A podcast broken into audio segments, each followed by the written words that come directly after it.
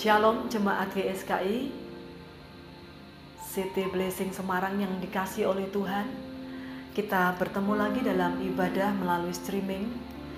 Saya percaya bahwa saat kita memiliki hati yang haus dan lapar akan Tuhan Maka Tuhan akan memuaskan setiap kita.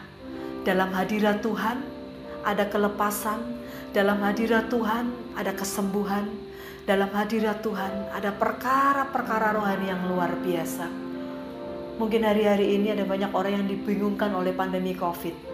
Tetapi satu hal yang kita percaya bahwa dalam hadirat Tuhan ada perlindungan Tuhan yang luar biasa. Karena itu kalau mungkin selama ini kita masih hidup tidak menyenangkan hati Tuhan. Mari melalui ibadah ini kita berkata Tuhan ubah hatiku agar aku menyenangkan hatimu. Terima kasih Tuhan.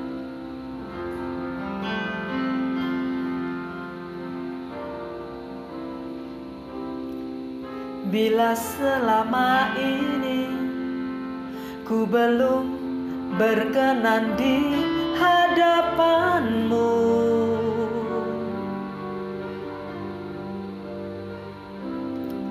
Tak ku lakukan kehendakmu Tak ku penuhi rencanamu Bapa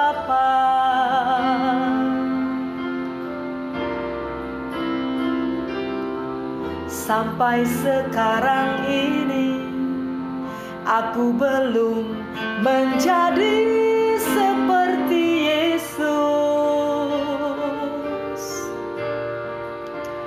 Beriku kesempatan Di sisa waktuku kau ubahkan. Satu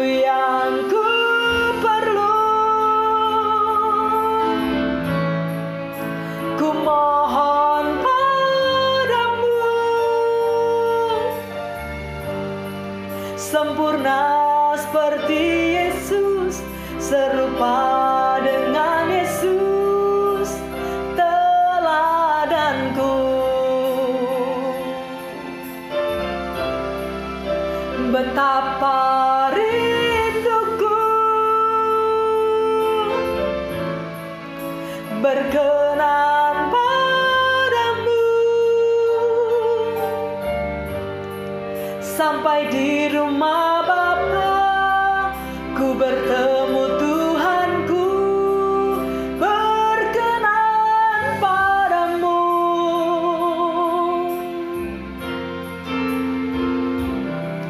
Bila selama ini Ku belum berkenan di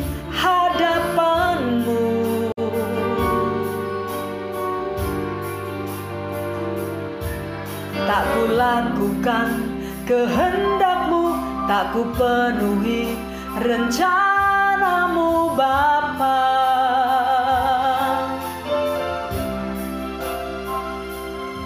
Sampai sekarang ini Aku belum menjadi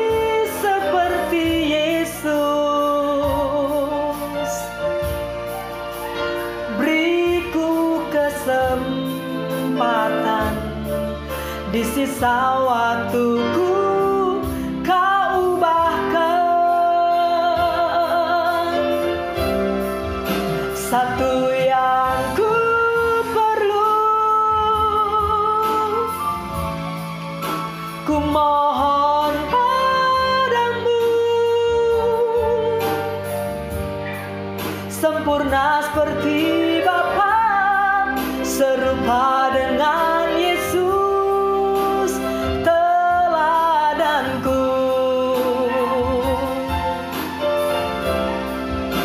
Betapa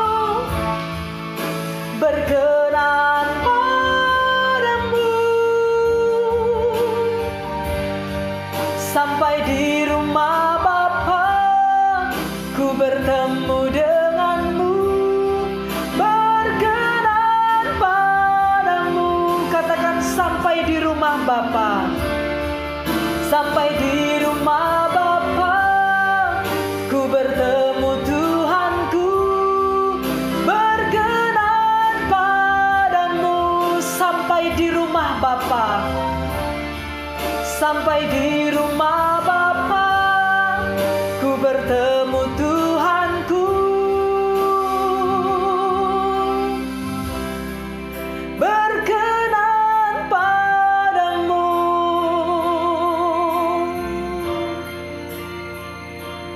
Biar ini menjadi kerinduan hati setiap kami Tuhan berkenan padamu. Hidup menyenangkan hatimu.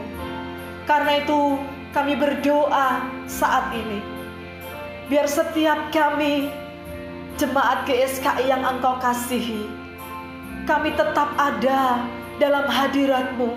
Kami tetap tinggal dalam hadiratmu Tuhan. Bahwa setiap kami untuk kami tetap tinggal di gunung kudusmu hari-hari ini Tuhan. Terima kasih Tuhan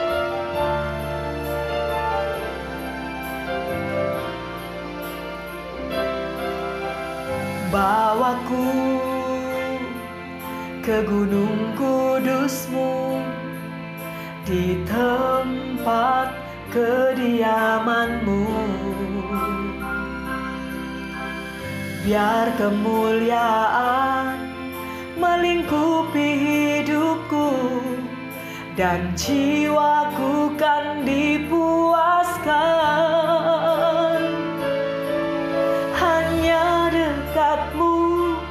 itu yang ku perlu. Kau sumber penghiburanku. Dan kau yang ubahkan air mataku. Jadi lembah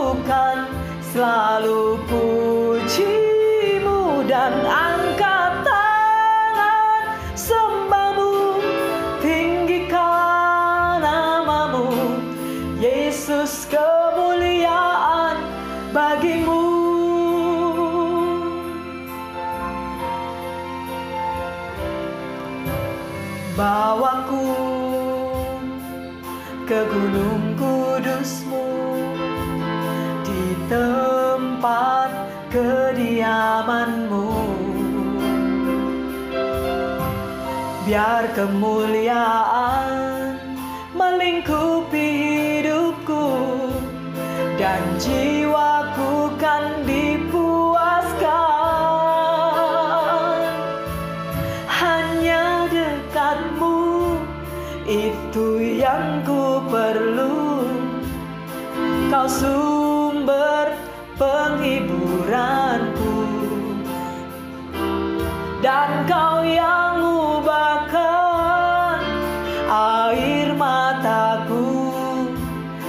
jadi lembah yang bermata air.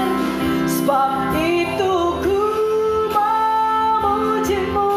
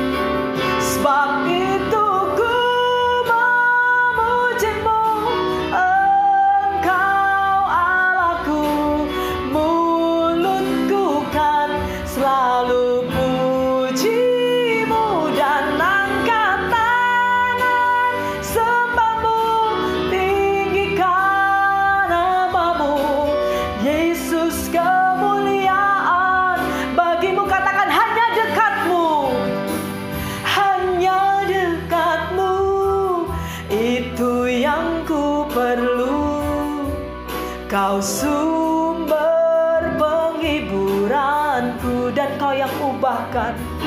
Dan kau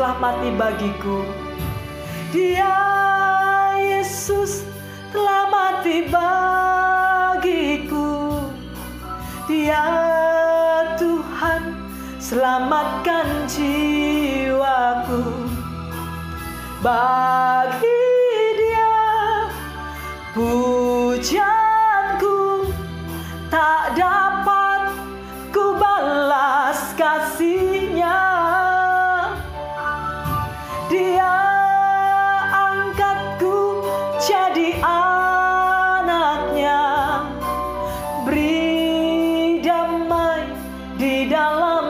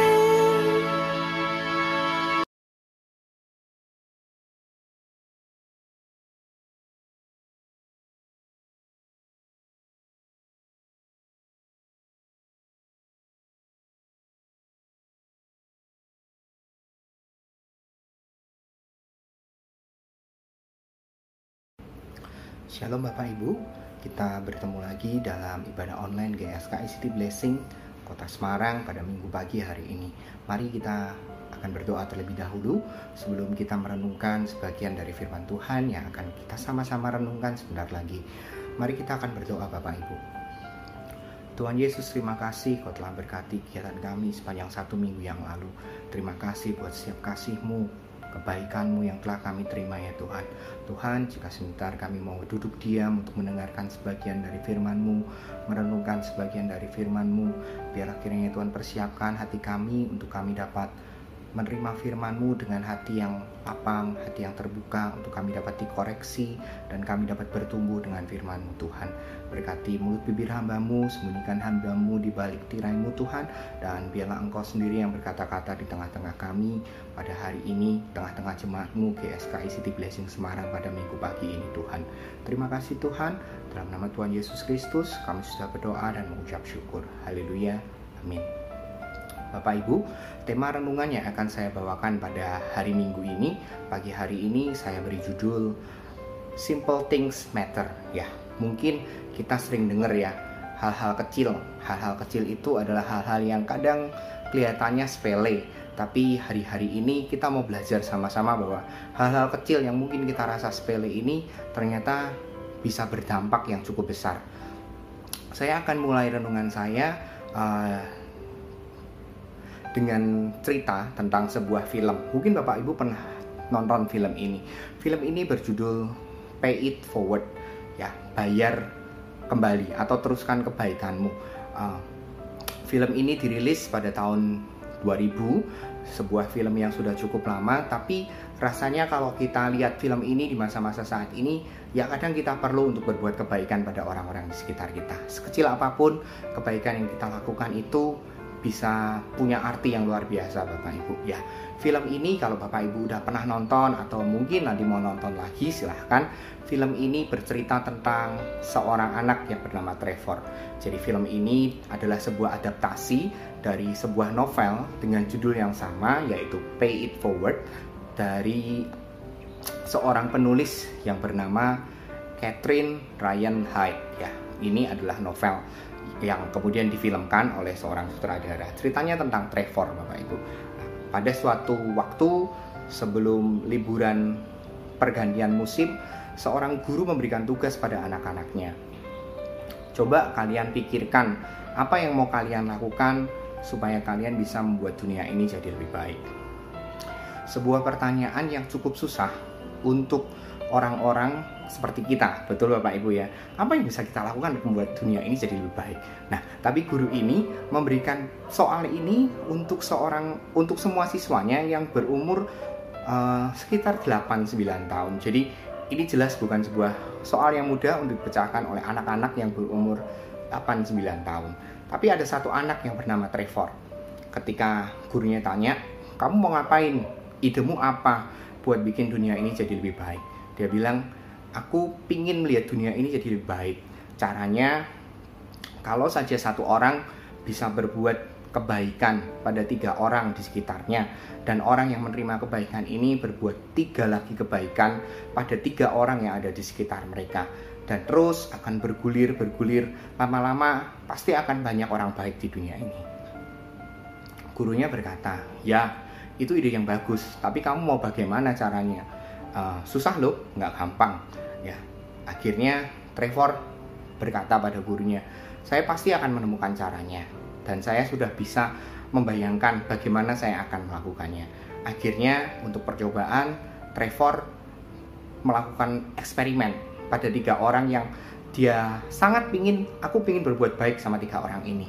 Tiga orang itu yang pertama mamanya Trevor uh, seorang single parent, jadi Trevor ini dibesarkan oleh mamanya sendirian dan mamanya kecanduan alkohol.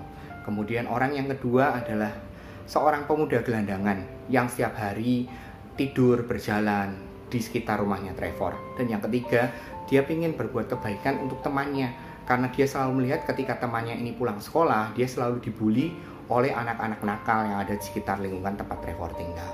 Nah, mulailah perjalanan kisah ini dimulai. Jadi yang pertama kali Trevor mulai mengurangi kebiasaan buruk dari mamanya. Dia selalu pulang sekolah ngecek ke kulkas.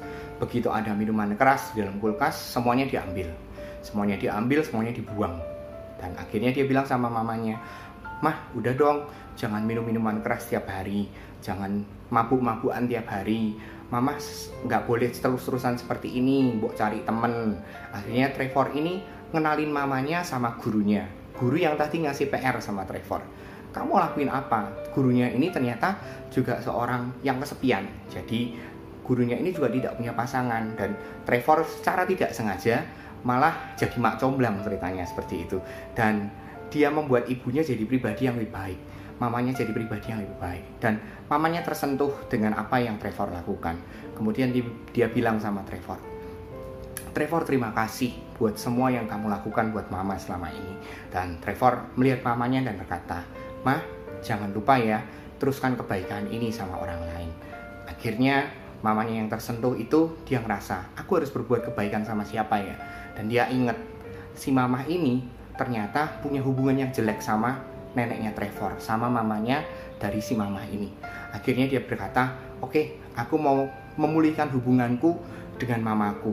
Dan dia pergi ke rumah mamanya, ke rumah neneknya Trevor, dan dia berusaha untuk berbaikan dengan neneknya Trevor. Akhirnya puji Tuhan pemulihan terjadi dan ketika si nenek ternyuh dan berkata, "Eh, kamu kok mau? Kamu kok mau lebih dulu? Duluan nyamperin ke mama, duluan membangun komunikasi yang baik lagi sama mama.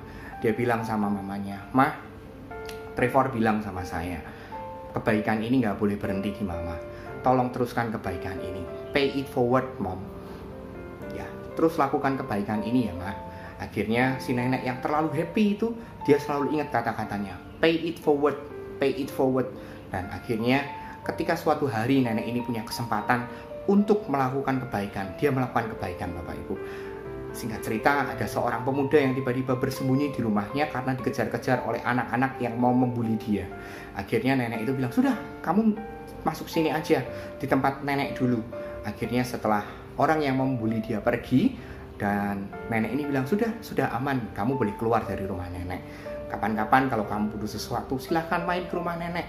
Dan pemuda ini berkata, Nek, terima kasih ya, terima kasih. Dan nenek ini bilang sama pemuda ini, eh, jangan lupa ya, teruskan kebaikan ini sama orang lain pay it forward son ya lakukan kebaikan ini sama orang lain nak dia bilang seperti itu akhirnya anak ini terngiang-ngiang dengan pesan si nenek pay it forward pay it forward dan suatu ketika ketika dia sedang ngantri di rumah sakit dia melihat ada seorang gadis kecil yang rasanya lebih membutuhkan pertolongan dokter daripada dia. Dia melihat nomornya lebih kecil dan sebentar lagi namanya pasti dipanggil, nomor urutnya pasti dipanggil.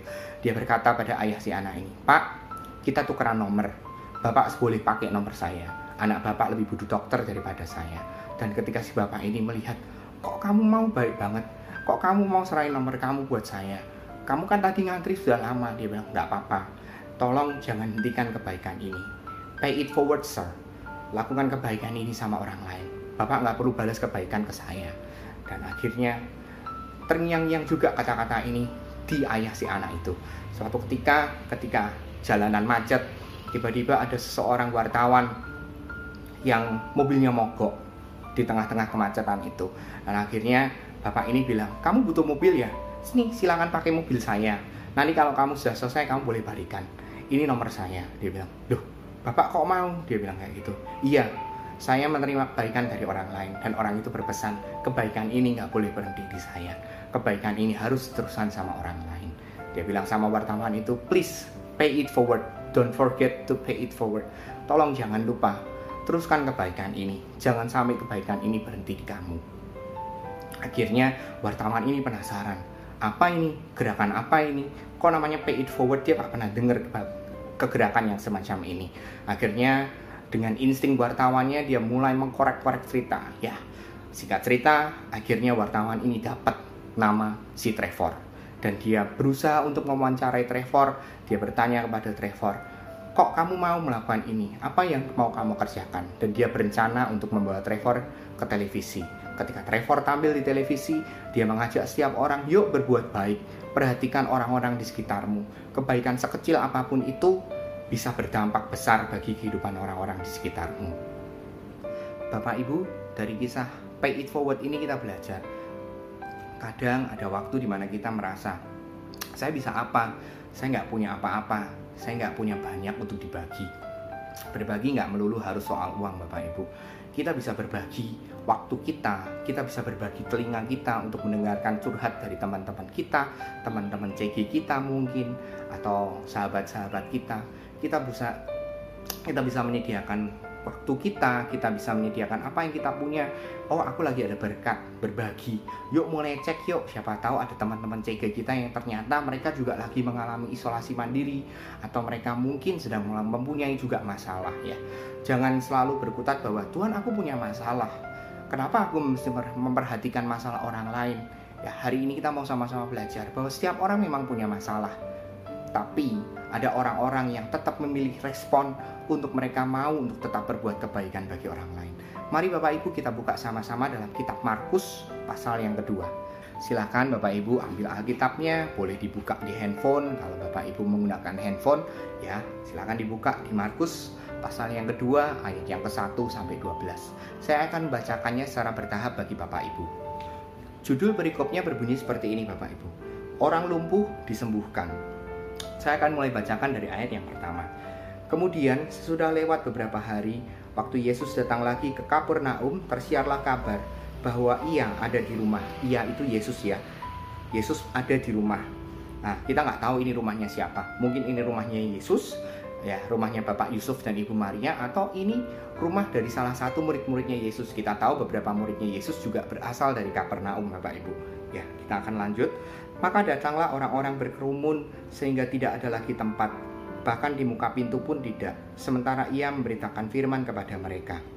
Ada orang-orang datang membawa kepadanya seorang lumpuh digotong oleh empat orang. Tetapi mereka tidak dapat membawanya kepadanya karena orang banyak itu. Lalu mereka membuka atap yang di atasnya. Sesudah terbuka, mereka menurunkan tilam tempat orang lumpuh itu terbaring. Menarik sekali Bapak Ibu, kalau kita melihat empat orang ini mau untuk menolong temannya yang lumpuh ya Alkitab tidak mencatat uh, background kisahnya seperti apa tapi mungkin saja orang ini dulunya tidak lumpuh mungkin saja mereka memang sahabatan berlima ya jadi empat sahabat ini punya hati untuk mengasihi sahabatnya yang lumpuh ya. Kita mau berbuat baik itu pertama kali kita harus belajar untuk kita punya hati yang mengasihi Bapak Ibu. Jangan melulu kita berpikir bahwa oh aku juga lagi susah kok. Aku harus menolong diriku sendiri. Betul kita harus menolong diri kita terlebih dahulu. Tapi kemudian ketika Tuhan telah memberikan kita kelegaan yuk kita belajar untuk melihat untuk bantu teman kita.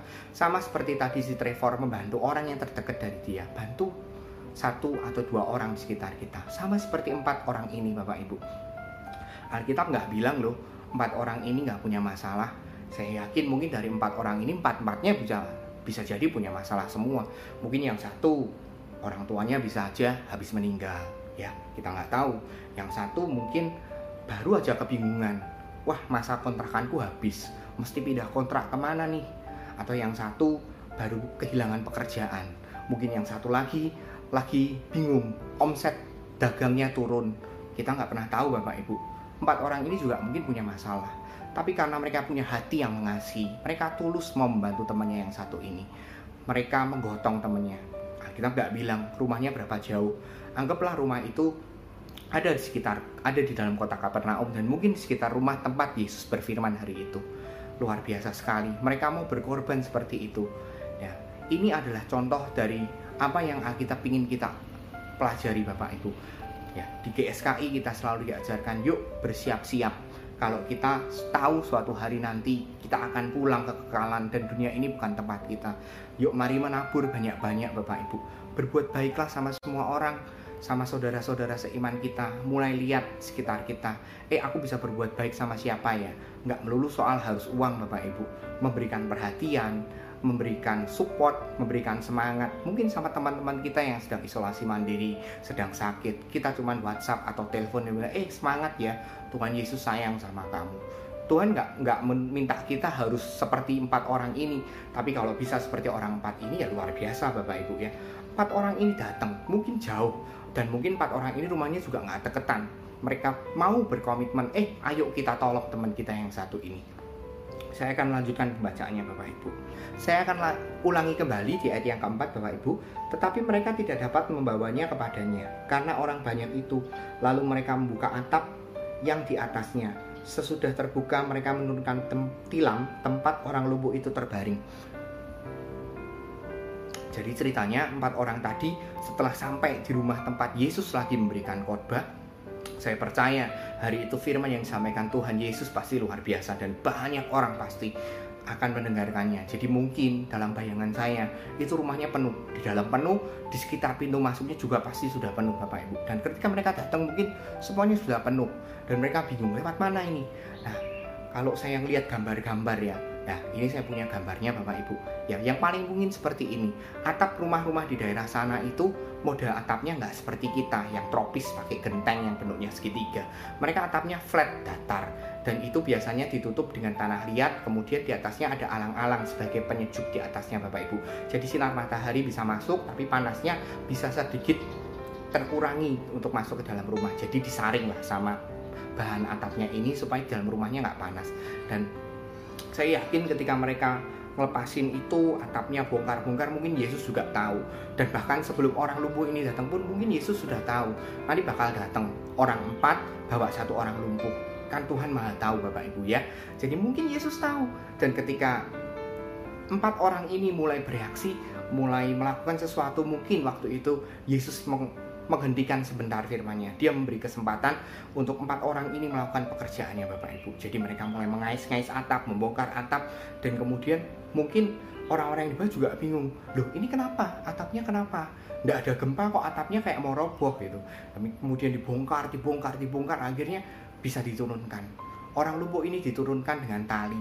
Yang satu tiap satu ujung itu kan ada empat ujung tilamnya itu satu ujungnya dibantu dipegang oleh masing-masing satu orang sahabatnya dan mereka nurunin orang ini persis di hadapan Yesus.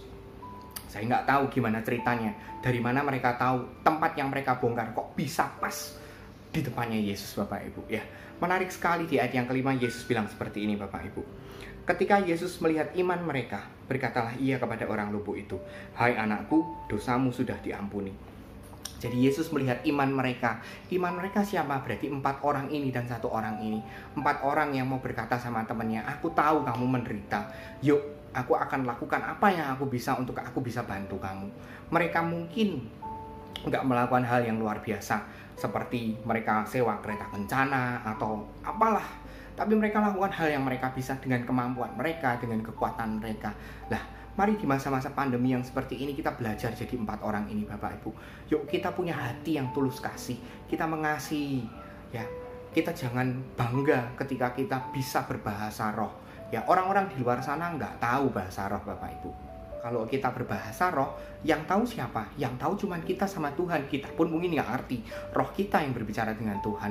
Kalau ada orang datang meminta bantuan sama kita, atau kita ngerti orang butuh bantuan, masa iya kita mau ngomong sama mereka terus kita kasih mereka bahasa roh? Enggak dong Bapak Ibu ya. Yesus ajarin satu bahasa yang dimengerti secara universal namanya bahasa kasih Bapak Ibu bukan bahasa roh ketika kita mengasihi orang orang tahu kok ada sebuah quotes yang bilang ketulusan itu pasti bisa dirasakan. Ketika kita benar-benar tulus memperhatikan seseorang dengan benar ya Bapak Ibu ya dalam arti kita nggak punya maksud lain dan kita juga melakukannya dengan niat yang baik bukan untuk mendapatkan perhatian atau mendapatkan imbal balas budi di waktu ke depan bukan. Tapi kita benar-benar tulus kita benar-benar care sama orang. Kita belajar untuk care sama orang. Sama seperti Yesus mengasihi kita belajar untuk mengasihi. Tanpa pamrih tanpa mengharap kembali Bapak Ibu ya. Jadi empat orang ini ngajarin kita dua hal. Yang pertama mereka punya bahasa kasih yang baik, mereka mengasihi dan mereka punya iman yang luar biasa. Ketika kita belajar untuk memperhatikan orang lain, Yesus juga pasti, Tuhan pasti melihat iman kita. Kita belajar untuk mendoakan orang yang sakit. Kita belajar care sama mereka. Mungkin kalau ada teman-teman kita, teman CG kita yang lagi sakit, yuk coba dicek kalau mereka lagi sakit bantu mereka. Kalau kita nggak bisa bantu dana nggak apa-apa bapak ibu. Kita bantu dengan doa. Kita belajar untuk mendoakan dengan tulus. Ya, kita menumbuhkan iman teman-teman kita yang sakit. Kita menumbuhkan iman dari teman-teman kita yang sedang mungkin berduka. Mungkin mereka sedang kehilangan seseorang. Mari kita sama-sama dengan mereka memberikan support sama mereka. Memberikan tangan kita untuk yuk aku mau bantu kamu dengan apa yang aku punya dengan apa yang aku bisa Tuhan melihat iman kita juga Bapak Ibu. Ya kita di GSKI kita juga belajar bahwa ini tempat bukan tempat kita kok. Dunia ini bukanlah tempat di mana kita akan menghabiskan waktu kita selamanya. Ya Alkitab juga mencatat masa hidup kami 70 tahun kalau kuat 80 selebihnya itu ya katanya penderitaan. Meskipun kita nggak tahu umur kita sampai berapa tapi selagi kita punya waktu kita belajar yuk mulai belajar care sama orang lain sama keluarga kita terlebih dahulu orang-orang yang ada di lingkungan keluarga kita orang-orang yang ada di lingkungan gereja kita dan orang-orang yang ada di lingkungan di mana tempat kita kerja, tempat kita tinggal, tempat kita hidup sehari-hari Bapak Ibu. Jadilah berkat di sana. Jangan melulu berdoa, Tuhan aku minta berkat. Gak salah Bapak Ibu kita minta berkat, tapi di waktu ini yuk mumpung kita diizinkan Tuhan kita bisa praktek kasih Bapak Ibu mari kita praktek kasih sama seperti empat orang ini saya akan lanjutkan pembacaannya ya seperti biasa kalau nggak ada cerita yang ini nggak seru ya Bapak Ibu ya jadi kita akan baca di ayat yang ke-6 tetapi di situ ada juga duduk beberapa ahli Taurat mereka berpikir dalam hatinya mengapa orang ini berkata begitu ia menghujat Allah Siapa yang dapat mengampuni dosa selain daripada Allah sendiri? Tetapi Yesus mengetahui dalam hatinya bahwa mereka berpikir demikian. Lalu ia berkata kepada mereka, "Mengapa kamu berpikir begitu dalam hatimu? Manakah yang lebih mudah mengatakan kepada orang lumpuh ini dosamu sudah diampuni atau mengatakan bangunlah, angkatlah tilammu dan berjalan?" Tetapi supaya kamu tahu bahwa di dunia ini anak manusia berkuasa mengampuni dosa, berkatalah ia kepada orang lumpuh itu, "Kepadamu katakan, bangunlah, angkatlah tilammu, angkatlah tempat tidurmu dan pulanglah ke rumahmu." Dan orang itu pun bangun, segera mengangkat tempat tidurnya dan pergi keluar di hadapan orang-orang itu. Sehingga mereka semua takjub lalu memuliakan Allah katanya, "Yang begini belum pernah kita lihat." Empat orang ini mereka mengasihi temannya ini dengan tulus. Mereka melakukan praktek kasih dengan benar Bapak Ibu. Mereka juga beriman. Mereka berkata bahwa Yesus pasti sanggup menyembuhkan teman saya. Mereka benar-benar support all out semuanya mendukung temannya yang satu ini dan berkat itu pasti datang Bapak Ibu. Ada mujizat yang terjadi yang diizinkan Tuhan terjadi. Ya, ketika orang ini datang dalam kondisi lumpuh tapi Tuhan mengizinkan dia pulang sambil membawa tempat tidurnya. Mungkin temannya di luar, empat temannya ini udah nungguin. Setelah mungkin ya, setelah mereka turunin dan mereka ngerti bahwa oh temannya sudah bisa jalan. Ya, saya dalam bayangan saya empat orang temannya ini mungkin benerin atapnya dulu yang tadi mereka bongkar. Dan akhirnya setelah atapnya selesai mereka turun dari atap. Ya, jadi mereka turun dari atap sambil nunggu temannya yang sudah sembuh dan mereka pasti berbahagia. Empat orang ini pasti berbahagia. Mungkin mereka sudah lagi lupa sama masalah mereka dan ketika mereka pulang, mereka membawa damai sukacita yang baru.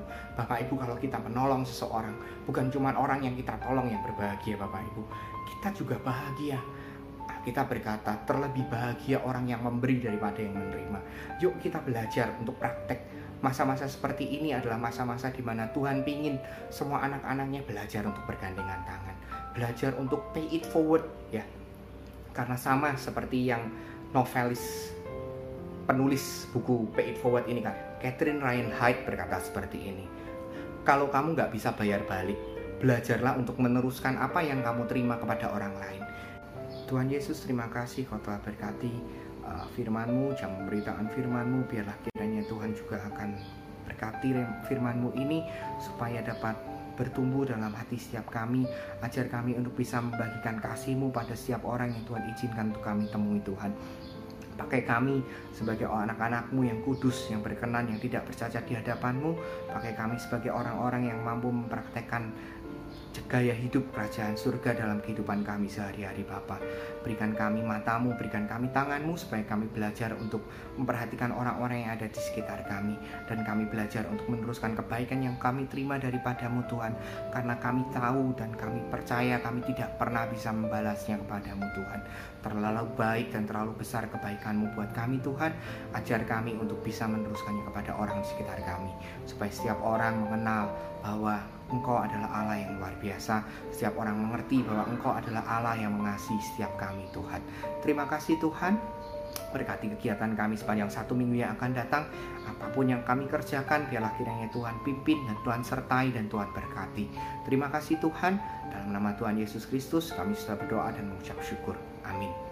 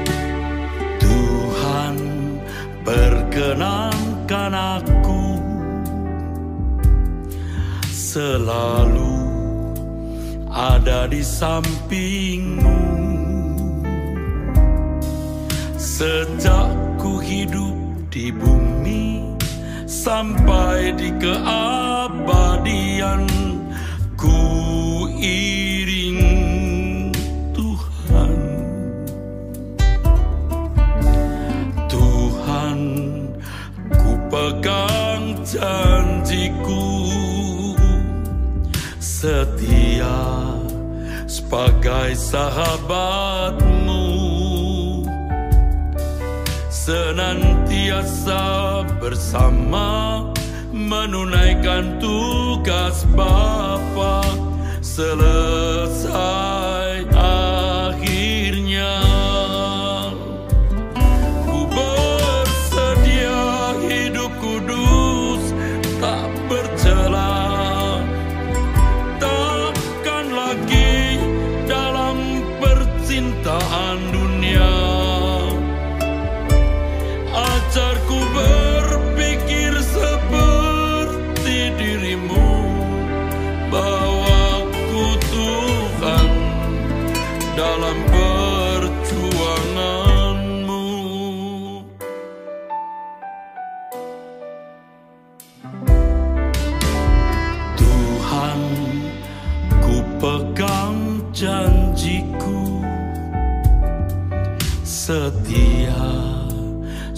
sebagai sahabatmu. Senantiasa bersama menunaikan tugas Bapa selesai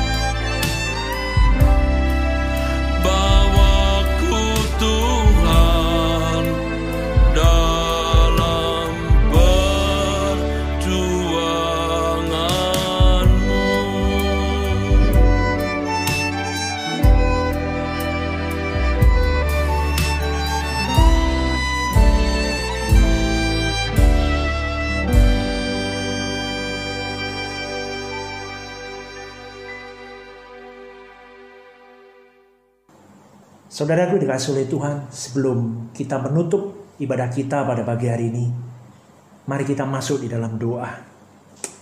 Terima kasih Allahku, Engkau sungguh dahsyat. Engkau sungguh luar biasa dalam hidup kami. Terima kasih untuk kebenaran firman-Mu. Biarlah itu menjadi rema yang akan kami bawa di dalam satu minggu ke depan. Terima kasih Tuhan, terima kasih. Haleluya. Saudaraku dikasih oleh Tuhan. Terima berkat daripada Tuhan. Kiranya berkat dari Allah Bapa, kasih sayang dari Tuhan Yesus Kristus dalam persekutuan Roh Kudus menyertai kita. Hari ini sampai selama-lamanya. Semua yang percaya katakan, amin. Haleluya.